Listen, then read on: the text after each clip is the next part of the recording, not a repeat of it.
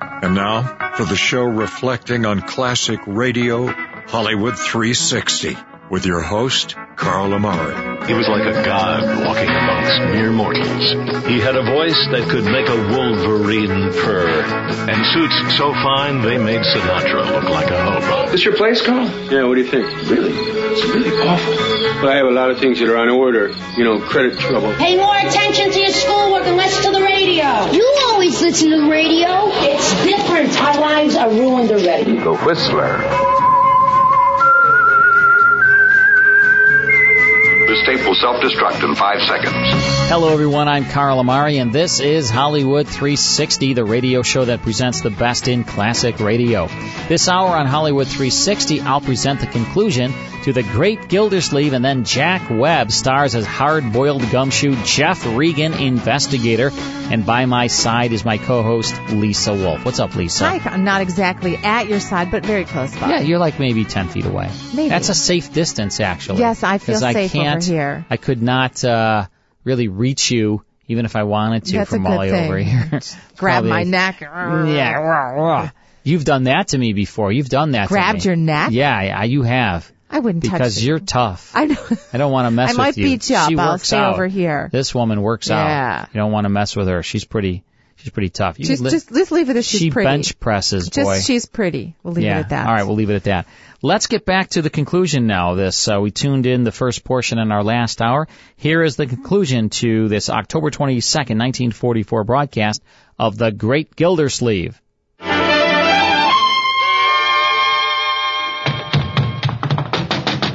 Oh my goodness, oh my goodness. Leela! Yeah, and so is Christmas. Leela. Oh, it's you, Throckmorton. Oh, gracious, everything's happening at once here. The phone's ringing. Now sit down and make yourself at home, won't you, while I I answer? was just going to ask you if I could use it. Oh, me, it's just as soon as I answer this. Oh. Hello? Yes, who's this? Oh, I couldn't guess. Oh, guess it. I couldn't. Well, is it Walter? Who's Walda? Is it, uh, Kent? Not Kent. Well, let me see now. Leela, I'm Is it, expecting a telephone call. and It's very important. If you could hurry it up. I know, Poochie. It, Poochie. No? Well, I just simply give up then. Who is he? Ah, oh, you. I might have known. Come on, come on, Leela. Nothing, just sitting here. Leela, my phone call. It's urgent. Uh huh. Mhm. Mhm. Mm-hmm. Do I? I've thought of nothing else since. Oh, for goodness sake. No. Tell me. This could go on for years. Leela. Excuse me. Throckmorton, please. Yeah, who is it? Wouldn't you like to know? Sorry, go ahead. No, no, I was just getting comfortable. Go ahead. Oh, for the love of Mike. Silly, of course I'm alone. Look, no, no, no. Oh, I declare anyone would think you were jealous. Leela, excuse me, but I gotta interrupt for a minute. Eh, Excuse me again, just a second.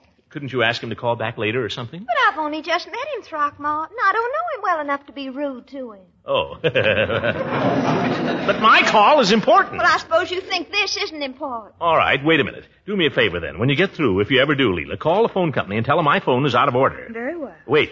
When you've done that, call the long distance operator and tell her I'm expecting a very important call from out of town. Yes. Tell her I'll be at Peavy's drugstore, Leela. Tell her to switch the call to me there. That's a good Oh, girl. Throckmorton, wait. yeah? Who are you expecting a call from? Wouldn't you like to know? Yeah. Hello? Sorry about the interruption. The plumber just arrived.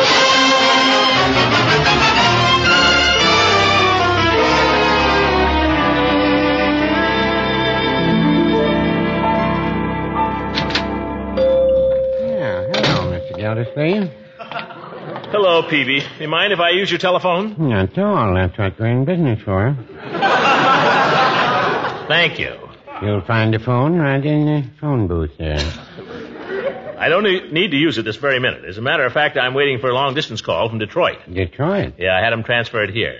Marvelous invention, the telephone. Marvelous. Yes, it is. Just to think you can step into that little booth there and people hundreds of miles away can hear what you say.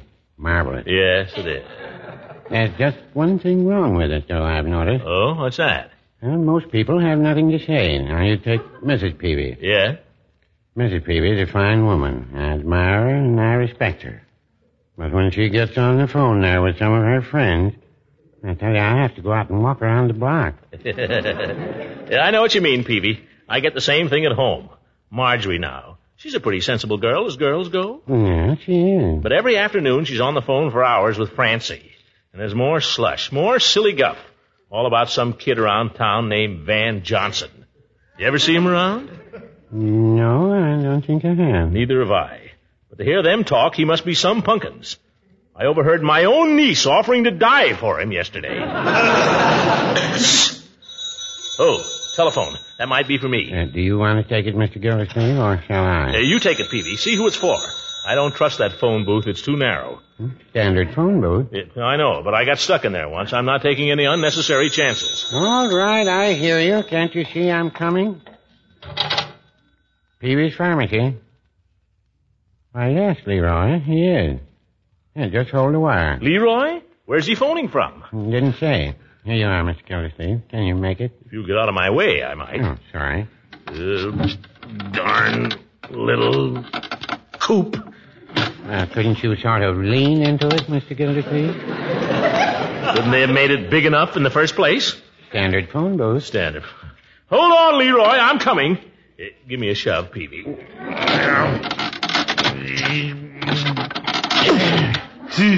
Yeah. Hello, Leroy. Where are you? Well, who's fixed the telephone? You did. Great. I mean, don't ever do that again, Leroy. You might get a shock. By George, how'd you do it? Don't tell me now. I'll be right home, Leroy. I'll be right home. What do you know, Peavy? Leroy fixed the telephone. Was there something wrong with it? Was there something wrong with it? but he just hitched a couple of wires together or something. I don't know. By George, modern kids are wonderful. Maybe I'd better call the phone company and tell them to switch the call back there. Uh, got a nickel, Mr. Gildersleeve? I don't know. I'm wedged in so tight here I can't get my hand in my pocket, Peavy. Here, let me put a nickel in for you. Hmm. Yeah, thanks, Peavy. Dial the operator for me, will you? I can't reach that either. yeah, thanks. Hello, operator. I want to report a telephone out of order. Uh, well, I don't know what caused it. It just went dead. Uh, I mean, it went dead, but now it's all right again. So if you send anybody to fix it, don't bother. Marvelous invention, telephone. Operator, operator, wait a minute. I'm expecting a call here, long distance. I'd like to have it transferred. Gildersleeve. Throckmorton P. Gildersleeve. The number here? Uh, what's the number here, PV? It's right on the dial there. I know, but I can't get far enough away to see it. Summerfield 34260. Oh, yeah, Summerfield 3, 4, 2, 6, oh, yes, man. And that's where I am now, operator. But my home phone number is Summerfield 32371. Yeah, that's the one that was out of order, so I called you from another number. I mean, a friend did, to ask you to switch the call when it comes. Uh, here. Do you understand? Huh? I don't either, but I want it here now, and I, I want it at home. Yeah. I just told you, Summerfield 32371. Marvelous invention. No, no, no, operator. It's not out of order. Listen, operator, it's perfectly clear if you just listen. My phone was out of order, so I went. Oh, let it go. I'll be home before you get it straightened out. Just put the call through when it comes. Yes, I better be going. Confound it, Peavy. I'm stuck. No, no. Get me out of here, Peavy. Get me out. Well, easy does I've it. got to get home, Peavy. That call, I may be missing it. Get me out of here. No need to get panicky, Mr. Gildersleeve. We've been through all this before. Just deflate. Huh? Let your breath out. Let it out. I haven't taken a breath since I got in here. Hey, evidently you've put on a little weight. No, I haven't put on any weight. Well, then it's been redistributed. You... Stop talking, will you, Peavy, and do something. You got me in here. Well, no, I wouldn't say that. Well, it's your fault anyway for having this thing around. Standard phone booth, Mr. Gildersleeve. Stop saying that. It's a booby trap. Well, looks as if we caught one. I'm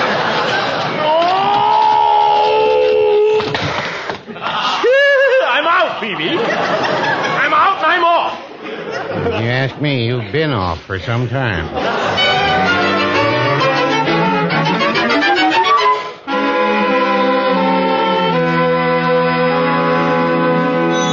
Phone, Marge, answer it. Hello? Yes? Oh, my goodness, it's long distance for Uncle Mort. Uh, just a minute, please. That's the call he's expecting. Well, where is he? Well, he said he was coming right home. Uh, hold the wire, please. What is it, Miss Marjorie? Bertie, it's a call for Uncle Mort, and I don't know what to tell them. Uh, run to the window, Leroy, and see if he's coming. Here, give me that, Miss Marjorie. I know what to tell him. But Bertie, I... Your uncle told me what to tell him. Hello? Here he is. Long distance, Uncle. I'm sorry. Mr. Gillsleeve ain't here. He ain't been around for two weeks. I expect he's probably dead. Uh, Bertie! How's that for telling him, Mr. Gillsleeve? Bertie, that's a call I've been waiting all day for. Well, those are the brakes, kid. Leroy, give me that telephone. Oh, I'm sorry, Mr. Gillsleeve. Never mind. Just... Operator? Operator? Operator! That's the kind of service you get. Operator! When you want them, you can get them. When you don't want them, they call you up. Operator, I pay good money every month for this. The darn thing. Uncle Mort! I won't have it in the house! Not again! This time I mean it, confound it!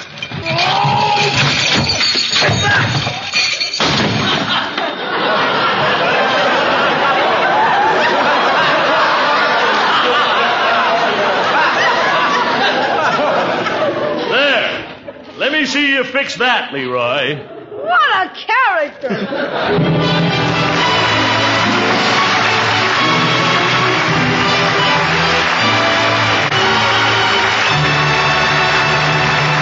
Music on this program was directed by Claude Sweet. This is Ken Carpenter speaking for the Kraft Cheese Company, makers of parquet margarine and a complete line of famous quality food products. Kraft invites you to listen again next week for the further adventures of the great Gildersleeve. This is the National Broadcasting Company.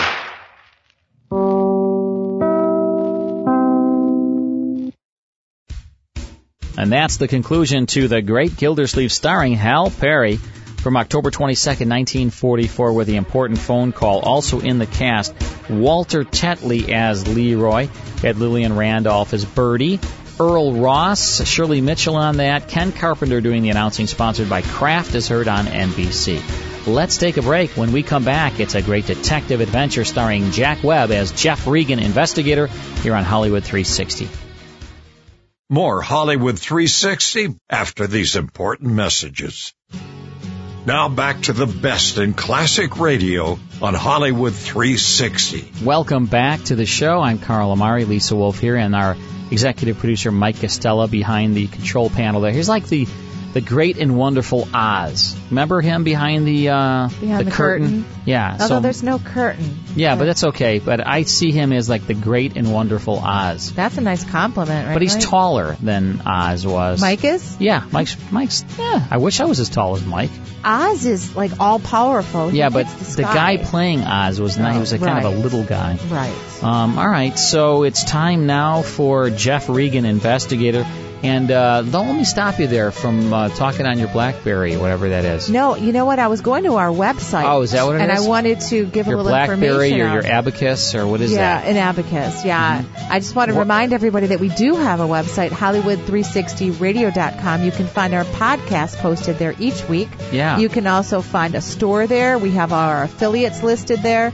Um, and you can contact us through there as well. So quite a plethora of information. Wow, that's a big word. Thanks. Yeah, very good. Uh, you learned that while you were getting your two master's degrees. Plethora. Yeah. Mm-hmm. Was that part of the uh, your final? Mm-hmm. That was my final exam. Right. Think of a big a, word. Did you do a um, uh, what was it? What do you call it? You don't even know what it's called. Wait, what is it? Um, I'm trying to think of what that is. I did my thesis, my thesis on the word plethora. How's that? Mm. You know, I did a thesis on the War of the Worlds. Right. They get they let you pick what you wanted to do for your thesis, and I was you like, did a thesis for what now? For like college. kindergarten or no, something? college. well, I was in kindergarten until like the seventh grade. That's what but, I was thinking. Um, but when I got into college, Right. when I was 35, I don't I did a thesis. like a thesis sentence. I think. Yeah, kinda. All right, let's tune this in. This is part one of The Guy from Gower Gulch, starring Jack Webb as Jeff Regan, investigator.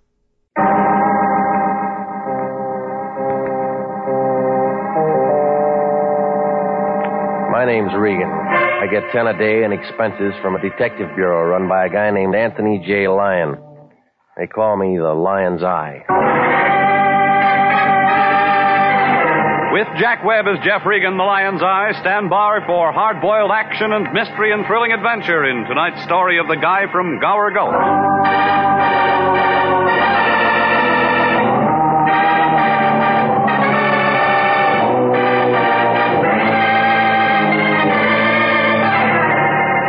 It's a gray building, about the color of moldy bread. It's an apartment house in the middle of Hollywood, and it figures that the guy who built it quit voting when they named the street it sits on, Taft Avenue. My place is furnished with war surplus from the Spanish American War. Well, it's got a hat rack, and that's where I live, number 308. In back, where you get a view and some fresh air from the alley. One's about as bad as the other. But I got it fixed up kind of nice. Hot plate, coffee pot, an autographed picture of Sally Rand that somebody left there. Only mistake I made was putting in a telephone. It spoils a lot of things. Regan,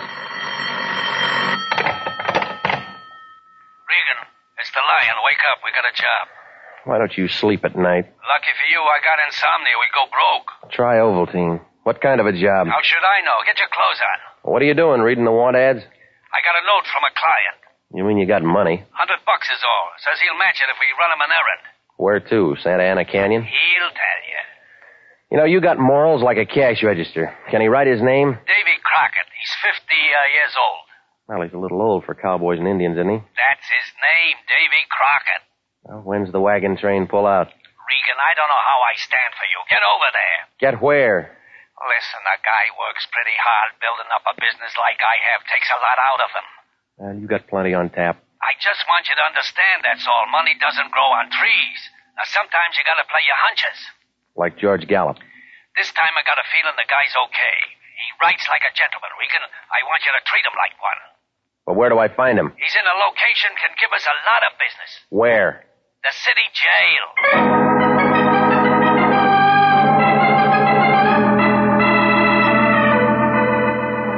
Yeah, that's the lion. Born under the sign of the dollar. Well, it happened on Monday night, and I found the Lincoln Heights jail looking real tired after a rough weekend.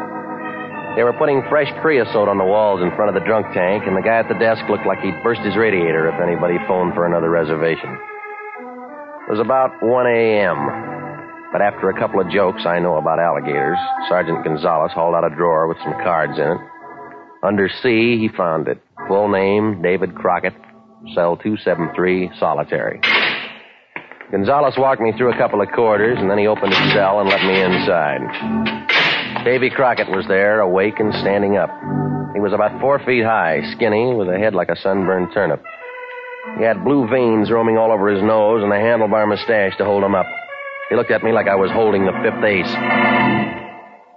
Howdy, stranger. My name's Regan, International Detective Bureau. How do I know? Start anything and I'll set up a racket. No, I work for the Lion. You called him. Maybe yes, maybe no. You got credentials? Where do you want him? Easy, son. Not talking to an amateur. Flyweight champion, Buenos Aires, 29. Grab yourself a squat, partner. All right.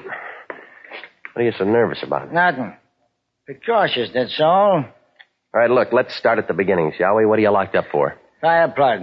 Got him in the dangest places in this burg. What'd you do? Steal it for your dog? No. Parked my landlady's car alongside it while I ran an errand. You don't get jugged for traffic tickets. There were two cops. Looked like a posse. I don't like injustice. All right, resisting arrest, is that all? What more do you want? Told you I'm not a man to be trampled with. Taught judo in Tokyo, 34. The Japs still lost the war. Sit still, Regan. You're working. On what? Well, it's just another errand. It's not much. Well, come on. Let's pick up the tempo, will you? My bicycle's double parked. Say, you ever get saddle sores on a bicycle? I did once. Eight day race. Yeah, yeah, I know. Now, what about this errand? Little package wrapped up in a sweater. In the alley by the ash can. Go on. I calculate I dropped it about three and a half feet to the left of the big ash can. By accident? Man can't fight with his hands full. I wrote down the address for you here. All right. What's in that sweater you didn't want the cops to see? A polecat. It fits the rest of your story, yeah. Son, there's nothing in the life of Davy Crockett won't stand inspection. When you get the package, check it in at the Union Station. And then what? Save me the stub. You get a hundred. Save it for bail. You could do this job yourself. Thought I told you, Sonny. I like to be lonesome. So you had him lock you up on purpose? No, I just like it here. You want a reference? Check any of the boys in Gower Gulch. Movie cowboy, huh? Laddie, you're looking at the greatest jockey since Paul Revere. Eddie Sand to Eddie Arcaro. I beat 'em all. Kentucky Downs, 39. Yeah, sure. Well, a job's a job, Davy, but I got a hot tip where I fit in. Where's that? Trailing the field.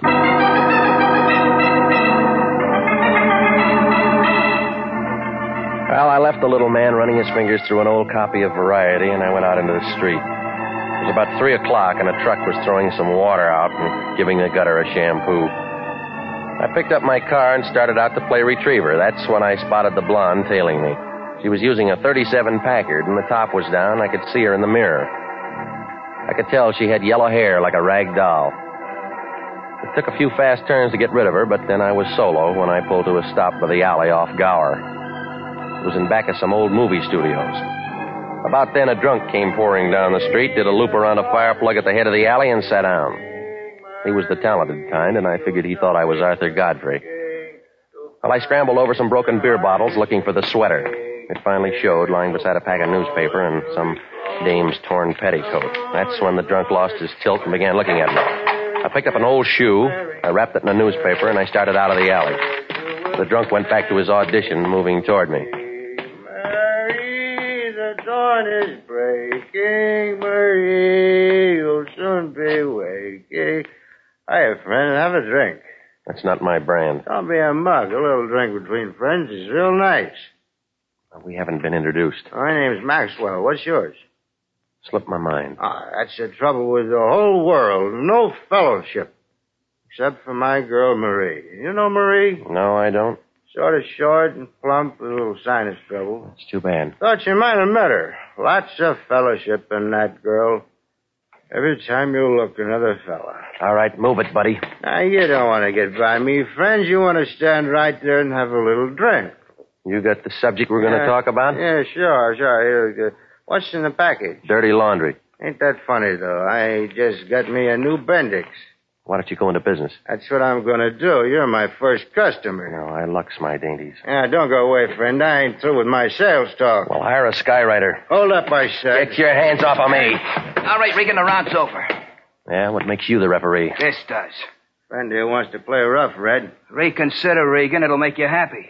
All right, what do you want? The package. You heard what he said, smart guy. Why don't you work for it? Grab him, Max. Oh! Don't leave, Regan. We're not finished. I got the package, Red. Hmm. Give him a tip for picking it up. Sure. Oh. Guess I overpaid him. That's the first portion of Jeff Regan, Investigator from November 13, 1948. The guy from Gower Gulch is the title of this episode. Jack Webb stars as Jeff Regan. This was a show, Lisa, before he became super, super famous as Sergeant Joe Friday on Dragnet. This was, he did a lot of radio, Jack Webb, and then he hit upon his signature role of Sergeant Joe Friday for Dragnet, and, you know, that was it. He didn't do anything else. He was, uh, he was Dragnet. Well, Dragnet uh, 24-7, really. Yeah, I think After we're that. still looking for our signature role, right? Yeah. Um, uh, yeah, exactly. All right, let's, uh, let's take a break. Then it's more here on Hollywood 360.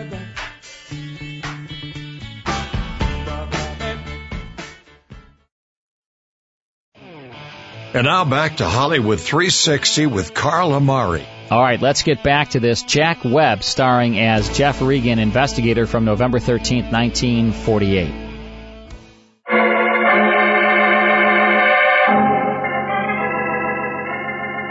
Well, it was easy to see. It was their play. I had about as much chance as a midget in a basketball game. The muscles ambled off with the package that they took from me, and I crawled back for that sweater. It was still there, wrapped around something hard and round. And when I ripped it off, a shine caught my eyes. It was a metal can of movie film, and the word Peru was marked on it. Not much for all the hush hush, but it must have had a story. Well, I looked up a friend of mine who owned a camera shop, and I made a commotion with a $5 bill. That shook the sand out of him, and he rented me a projector with sound. The Lion's House was the next stop. We threw up a sheet on the wall and turned on the film. That completed the night. We had a trip to a good neighbor without a passport. Turned out to be a Joan Fitzpatrick giving with some kind of a One of the travelogue. most colorful in the world. A temple of worship. Home of Peru, 2,000 years old. In perfect condition. Well, stop Through the screaming, will you? ravages It's of free. time, You know I can't stand movies. I got sore eyes. All right, shut up and listen to this. New Peru, the marketplace. A street vendor dressed in gay native costume, selling delicacies to Peruvian children. Beads and jewels of exquisite beauty wrought by the hands of master Peruvian artisans.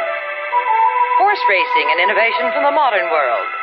and native dances. I'm going to bed. You won't sleep. I stole your eye shade. Oh, Regan, I gotta get up Every early. I got lots to do. It'll keep. A veritable symphony of motion.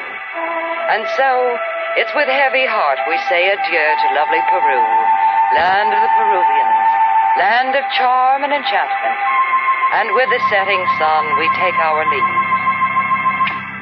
Well, what'd you get out of it? A headache. Eh, we'll talk about it in the morning. No, I can't wait. What you doing now? I'm phoning the city jail. Looking for a room? Looking for information. Davey will supply it. You've been drinking. Now listen, Big Shot. Somebody's after this film for some reason. I'm going to find it. City Jail, Sergeant Gonzalez speaking. Danny's Regan. Oh, hiya, Regan. I'm glad you called. I just got that joke about the alligators. Now, well, do me a favor, will you? sure, pal, sure. Say, I told it to the lieutenant. He's still laughing. You know, it may earn me a promotion, pal. Let me talk to Davy Crockett. Oh, I can't do that, Regan. Well, you can say I'm his lawyer. Well, it's not that, pal. He's not here anymore. What do you mean? Some guy bailed him out 20 minutes ago. When I was telling the lieutenant the joke, this guy in the briefcase comes in, slaps down the bail. Out walks your friend. Well, he said he liked it there. And Davy must have changed his mind. Where'd he go? Not very far. Just over to the morgue.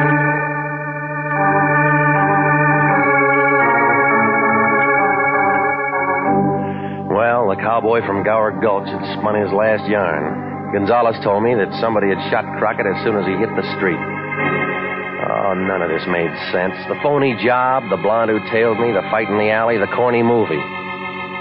Now, the lion shoved the film in a desk, and I went out the door. I cut across his yard, but I stopped on the opposite sidewalk. My car wasn't alone. It was a 40 foot nag sniffing at its rear fender. Hey, Regan. Well, Maxwell, That's me. you look different. Did you take the cure? Shut up. Somebody wants to see you.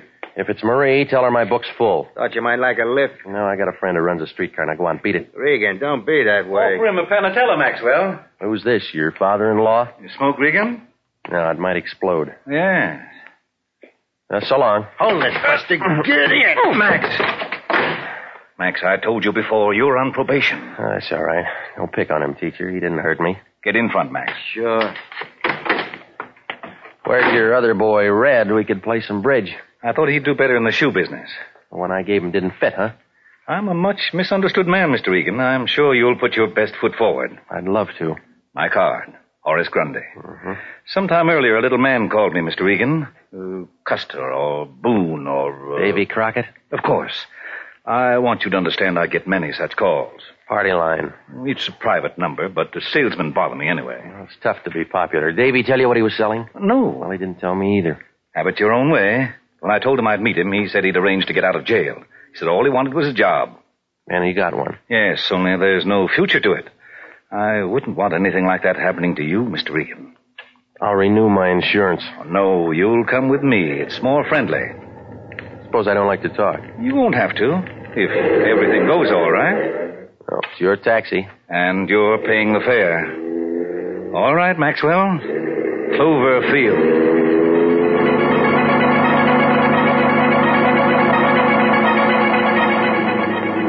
I never knew a guy could say the name of an airport and make it sound like Forest Lawn. Grundy sat in the corner checking the manicure on his fingernails, and Maxwell drove out Olympic. By the time we skidded into Clover, I'd figured absolutely nothing.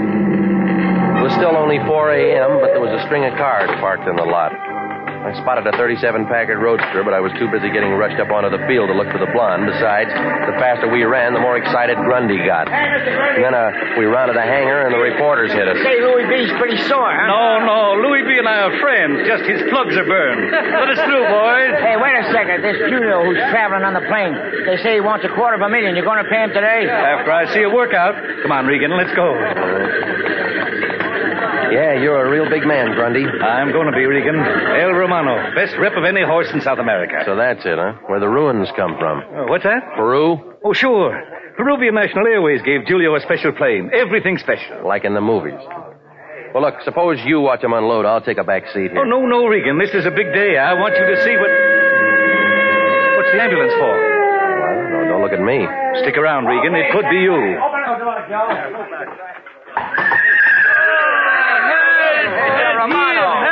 Hey, got that that stretcher over there. Oh, he kicked me, hit me, kicked me. It's Julio. That's the guy who owns him? Must be. I, I tried to hold him. They hold on break. Oh, my rib. Take it easy, boy. We got you. What happened? Bounce, bounce. The landing she is rough. That is all. Where is the doctor? You're going to the hospital. Lie down. Oh, I'm broken in six places. Lift up the stretcher. Come on, boys. Hurry it up. Oh, he kicked. He kicked me. Move fast, boys. Yes, hot Hey, Mr. Grundy!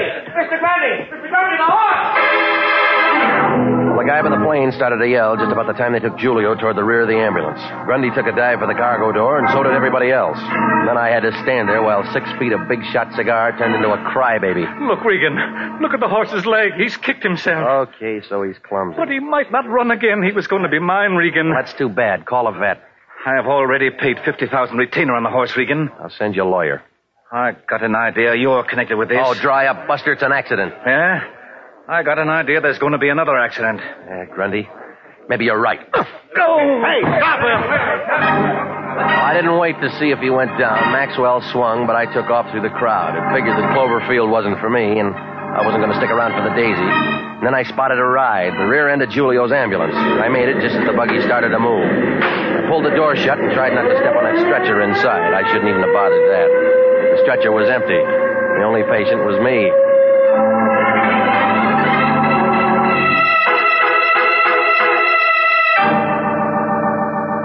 Well, things were beginning to move like a hula dancer with a hot foot. Davy Crockett sent me out to pick up a roll of movie film. A Joan Fitzpatrick travelogue on beautiful Peru. There was something in it that was hot, but Crockett got himself plugged before he could say what it was. There were shots of a horse race in Peru, and when a big buster named Grundy turns up buying a nag from a Peruvian breeder, I figured a connection. So did Grundy. When the horse got hurt and Julio did a disappearing act with his money, everybody looked at me. That's when I took the shortest way to Hollywood in an ambulance, got my car, and made it for home. Only parked up the street from my apartment was that same 37 Packard roadster I'd been dodging all evening. The blonde wasn't in it. She was sitting in my place looking real hopeful. Good evening. You keep late hours, Mr. Regan. That's the kind of friends I've got. Perhaps you ought to change them. I'll stick it out. What do you want? A little chance to talk to you. It'll keep till morning. Oh, but Mr. Regan, I've been waiting so long, you've got to talk to me now. Why? I'm Davy Crockett's wife. You've got something that belongs to me. I don't see any wedding ring. I. I don't wear one. Scare off the other boys? That's not a very nice remark, Mr. Regan. No, but you'll let it go. Only because it's not important. Oh, stop it. You're not Davy's wife. If the little guy had anybody he could trust, he wouldn't have had to call in the lion. All right, Mr. Regan. I lied. Now let's have it, lady. What are you after? Ah. The roll of film. That figures. It's mine. Convince me. Mr. Regan, you're becoming very annoying. Well, why don't you call the police? But I tell you, it is mine. Let's see the pink slip. And so it is with heavy heart we bid adieu That's to... enough. Yeah, yeah. I thought I knew that voice. Hmm. Davy stole the roll from my library. Now may I have it back? Homicide will turn it over to you when they're ready. I can't wait. Well, what makes it so valuable? I'm not sure. Then how do you know it is? Because I'm not stupid, Mr. Regan. Somebody goes to a lot of trouble to break into my film library. But he only steals one roll of film. Go on. I put the police on Davy, follow them to the jail. So you go after the film. That adds up to pretty important business. Did you push those holes in Davy? Of course not.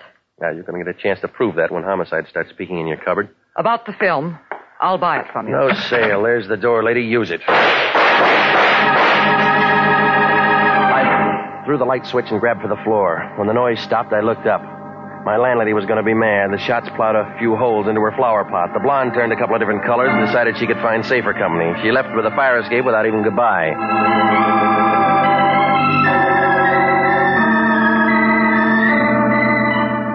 Well, I headed for the Lions. The idea being to make sure that he'd turn that film over to the police and advertise that I didn't have it anymore. That figured to cool me off and I could catch some sleep again.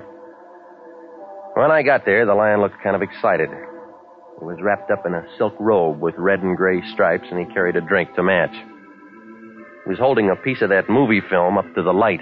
Hey, Regan, I've been calling all over for you. Where you been? I'm looking for a bed. I don't pay you to sleep. You're on a job. Now, uh, I've been thinking since you left. We're handling this wrong. Yeah, now that's what I figure. Get on the phone. What for? To tell Homicide you got a package for him. You're turning over that film right now. Easy. Regan. You heard me, Big Shot. I'm tired of playing the fall guy. Now, Regan, you don't know what you're saying. I've been running over the section on that Peruvian horse race. And you know what? You picked the winner. And we're going to collect. Who's making book? The insurance company. Well, come on, clear it up. Look at this clip. Yeah. Well, what do you see? What do you see? Looks like a horse. But look at him. He's way out in front. El Romano. Yeah, maybe. Now, here's the way I add it up.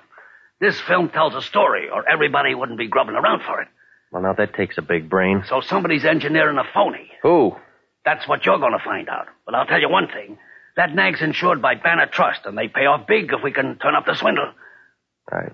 Give me that picture. Where you going? Over to Grundy's to check the horse. Now you're talking, Regan. You dig that out, and we'll be eating squab. Yeah. And if you don't, you'll be collecting your unemployment insurance. Well, the payoff's about the same. I didn't like it any better than a fan dancer likes a wind tunnel. I'd already seen enough of Grundy and his boys for one night, but when the lion gets an idea, he's like a hangman with a new rope. So I went out to test it. I found Horace Grundy's place. It was a bright new house in the San Fernando Valley. There was some fancy fence in back, and a stable looked like the paint was still wet where it said El Romano. A trailer was parked on the road with a truck from the veterinarians. When Grundy opened the front door, he looked like he'd been sitting a three day wake, but without any beer. Hello, Regan. Well, what's the verdict? It's bad, Regan. Bad. Tendons torn. Never run. Never. Yeah, you said that. I can't believe it. Uh huh. I knew somebody else liked animals. A guy from Gower Gulch. Decided to talk? Maybe. If you keep your hands in the audience. What else did Crockett say? Now you got him on the wheel. All right, you drive. That's better. You know the horse is insured? Not by me, it isn't. You don't own it. You just paid a deposit. Sure, 50 G's. You got it back yet? There's plenty of time. Julia was in the hospital. Oh? Well, now, if it wasn't for the accident, you would have coughed up another 200000 Yes. No. What difference does it make? The whole deal's a bust now. What if that horse is a phony? Say some more, Regan. I don't know much more. Davy Crockett was a movie fan. You're doing fine. You had pictures? I wouldn't advertise them, but there's a shot of a horse winning a race. Take a look here. Give me that. All right, it's economy size. You're going to ruin your eyesight. I got a magnifying glass for my income tax. Well, let's get a light behind it. Now, let us see. Horse. You get a star. Four white feet. I can do that well myself.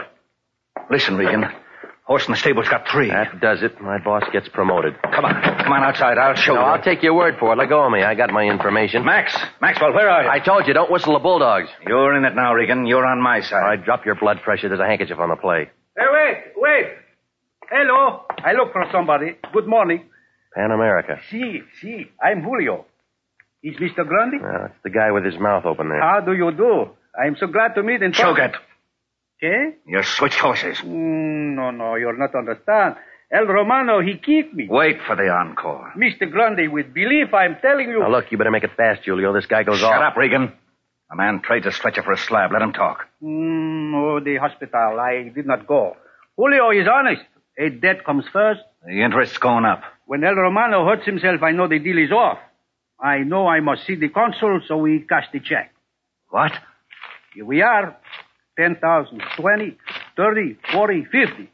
Your down payment is up. Now we are one big happy United Nations, no?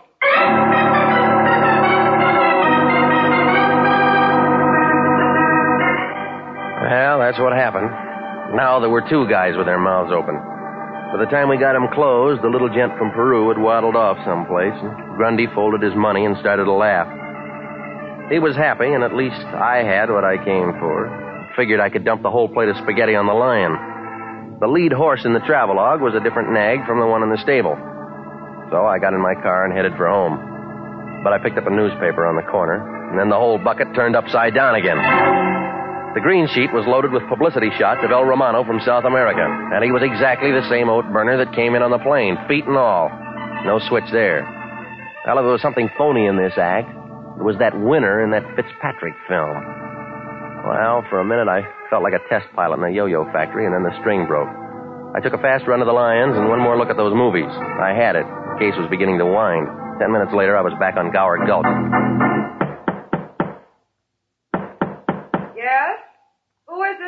Regan, you alone? Don't be insulting. I'll open the door. What's the matter? You're slow. What do you want? Ask me in. No, no. Ask me in. Regan, look out! Uh, be careful, Regan. I have a gun. Well, Julio. Uh, yes, Julio. Uh huh. What are you doing here? Well, I told you. I know. Back at my place, you're aiming at her, not me. She's been to Peru. She has the films. You knew that. You wish like I know. I go to the movies like everybody else. I keep my eyes on the winner. After Hollywood Park, I should have known better. Yeah, Uh, there are lots of races. El Romano was a dud. He came in last, 60 lengths with Davy Crockett digging in the spurs. You gave the nag a build-up, phony publicity to the sucker and insurance company. A quarter of a million I was over. Can it? You could have never closed a sale without Grundy watching a workout. That would have been a slow boat to China. You want to be a sailor too? Oh, stop being tough, will you? You wore yourself out when you kicked up El Romano in that plane. It looked good. Yeah. Not to me or Joan. Look out, Regan. You're asking for a daily double. Well, I'm going to take it across the board. Give me that oh, gun. Leave me alone. Robert. No, you're breaking my arm. That's the idea. I'll kick you in the stomach. No. Oh. You better go back to his stretcher. Well, Yeah. my, you can be useful. Well, when I'm working. What about after hours? I'm not bad, you know. I never noticed. Look again. No, I'm all through with the ponies. Wanna bet? Davy Crockett told me to play my hunches. Here I am. Yeah, but you're a loser. What do you mean?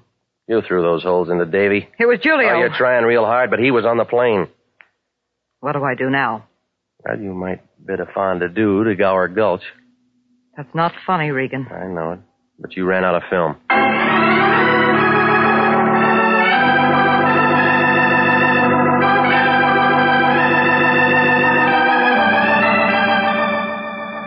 Well, the whole thing blew up like a hoop skirt in a high wind. Julio had a real good thing until he ran into the little man with a good memory and a dame with a fast trigger finger. Her blackmail pitch was already set up, but Davy figured to queer it, so she had to knock him off. Well, the hospital boys came after Julio, and homicide dated Joan, the travel queen. The lion was pretty excited about the way things worked out. He figured that the insurance company would come across with some green stuff for exposing a fraud. They did. That was the color of the season pass they gave him to the Burton Holmes travel lectures.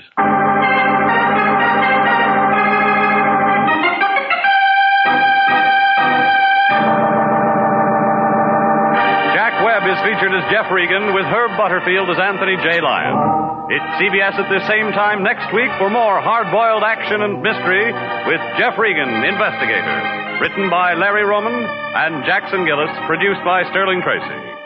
Included in tonight's cast were Leo Clary, Clayton Post, Yvonne Patey, Ed Bagley, and Herb Ellis. Original music for this program is by Milton Charles, Bob Stevenson speaking. This is CBS, the Columbia Broadcasting System. And that's Jeff Regan, Investigator, November 13th, 1948. The guy from Gower Gulch, starring Jack Webb. Also in the cast, Ed Begley, who of course is Ed Begley Jr.'s dad. Herb Ellis, Leo uh, Cleary, and Herb Butterfield, Bob Stevenson doing the announcing there, sustaining over CBS. Hope you enjoyed a good detective hard-boiled adventure of Jeff Regan, Investigator. Let's take a break. Then it's more here on Hollywood 360. More Hollywood 360 after these important messages. Now back to the best in classic radio on Hollywood 360. All right, Lisa, now you can go get a lozenge and take care of that sore throat because you've been talking so much on this edition You of Hollywood don't 360. allow anymore to talk. I mean, Talk, she gets talk, so talk, talk, she gets talk. so downtrodden when she doesn't get to. You, there's no time. You, well, you have so much we're to gonna say. figure out next week. We're gonna figure out how to how to add a little Hollywood uh, stargazing throughout the show. How's that? I have an idea. We'll talk. During we're going gonna to talk. We will talk, right? Yeah, we'll talk. Because we want more of Lisa. We really do. Well, I know I do. I, I know. want more I, of Lisa. I know. I do. But um, yeah, we this new format doesn't give us a lot of time to talk. But next week we're going to talk a little bit more. We're going to have some trivia and some stuff like that. I think you'll like it. We're uh, we're figuring our way uh, with this new format. We're feeling our way. We're kind of uh, crawling before we can walk, and then we'll start running. Next week it's Dragnet, the Phil Harris and Alice Faye show. I was a communist for the FBI. Lights out, Fibber McGee and Molly, and Escape. For my co-host Lisa Wolf, executive producer Mike Estella, Vince and Chris Lombardi, my crabby brother Vince Amari, Adam West, and me, Carl Amari. Thank you all very much for tuning in. Stay safe. We'll see you next time. To learn more about Hollywood 360 or to contact us, visit our website at Hollywood360radio.com. Adam West speaking.